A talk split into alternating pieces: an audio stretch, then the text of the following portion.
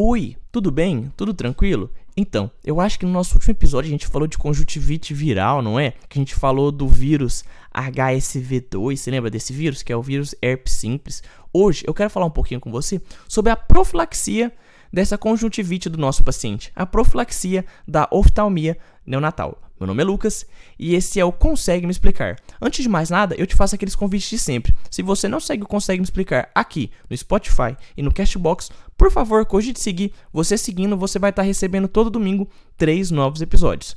Três novos episódios são enviados para você todo domingo para quem é seguidor. Então compartilha com geral e clica no botãozinho de seguir para você não perder nenhum episódio. Além disso, eu te convido também a seguir o Consegue Me Explicar lá no Instagram. O Instagram do Consegue Me Explicar é arroba consegue me explicar underline. Arroba consegue me explicar underline. Certo.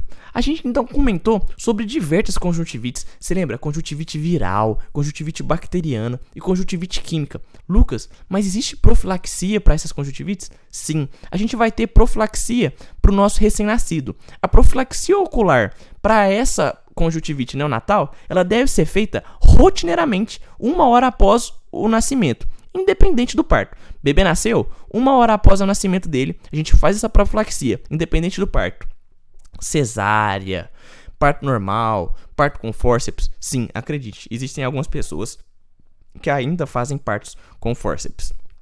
Então, a profilaxia ocular da oftalmia neonatal ou conjuntivite neonatal, ela deve ser feita sempre, rotineiramente, uma hora após o nascimento do nosso bebezinho, independente do parto dele. Parto normal, parto, é, parto cesárea. Então não importa o tipo de parto, você vai fazer a profilaxia. Só que aí entra o problema. Vai haver diferenças quanto à orientação dessa profilaxia entre os diversos países. No Brasil, as diretrizes da saúde ocular na infância, na edição de 2003, orientam o uso de povidona a 2 a de povidona a 2,5% como profilaxia. Então, no Brasil, essa diretriz da saúde ocular na infância, de, na edição de 2013, orienta o uso de povidona a 2,5% como profilaxia.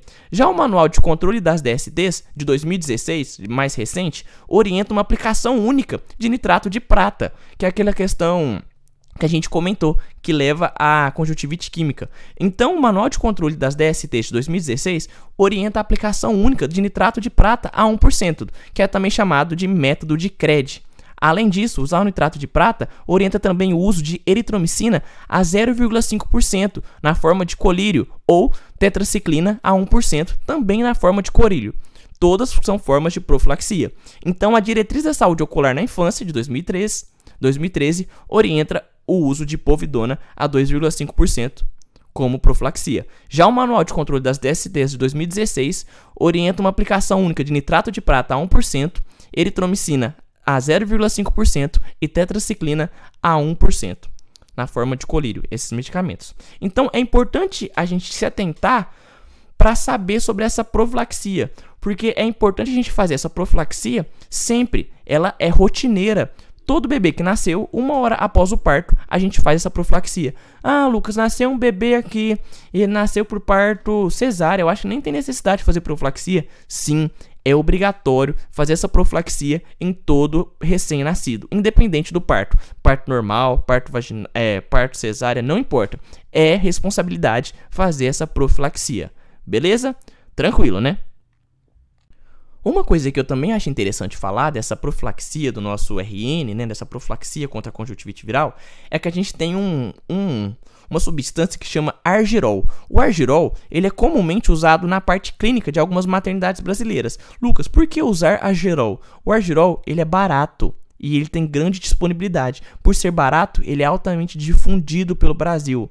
Só que a gente já sabe por meio de estudos que o argirol tem menor eficácia que o nitrato de prata. Você não tem nada? Usa argirol. Você tem nitrato de prata? Usa nitrato de prata, porque o nitrato de prata é comprovadamente mais eficaz que o argirol. Só que o argirol, ele é comumente usado na prática das maternidades brasileiras por ser barato. Se ele é barato, ele é altamente difundido. Então, ele é menos oneroso para a saúde. Por ser menos oneroso, ele é mais difundido e mais utilizado nas maternidades Brasil afora. Beleza? Tranquilo? Então, era isso que eu queria falar com você sobre profilaxia da oftalmia neonatal ou conjuntivite neonatal, como você quiser chamar. Espero ter te ajudado. Eu nunca tinha falado de oftalmologia aqui. Tentei dar meu máximo, tentei buscar material da, do Ministério da Saúde, do da Fiocruz, fiz um resuminho, anotei e vim falar para você. Então, muito obrigado pela sua audiência, pelo seu carinho, pela sua paciência. Não esquece de compartilhar com geral esse episódio e me ajuda assim para chegar a mais pessoas. Além disso, eu te peço também para seguir a gente aqui no Spotify, no Cashbox. Clica nesse botãozinho de seguir para você não perder nenhum episódio. E por favor, eu te suplico, por favor, eu te suplico, Clicando nesse botãozinho de seguir, você vai receber todo domingo três novos episódios. Então compartilha com todo mundo o Consegue Me Explicar para a gente chegar cada vez mais a outras pessoas mundo afora. E se tiver interesse, siga o Consegue Me Explicar lá no Instagram. O Instagram do Consegue Me Explicar é arroba consegue me explicar underline.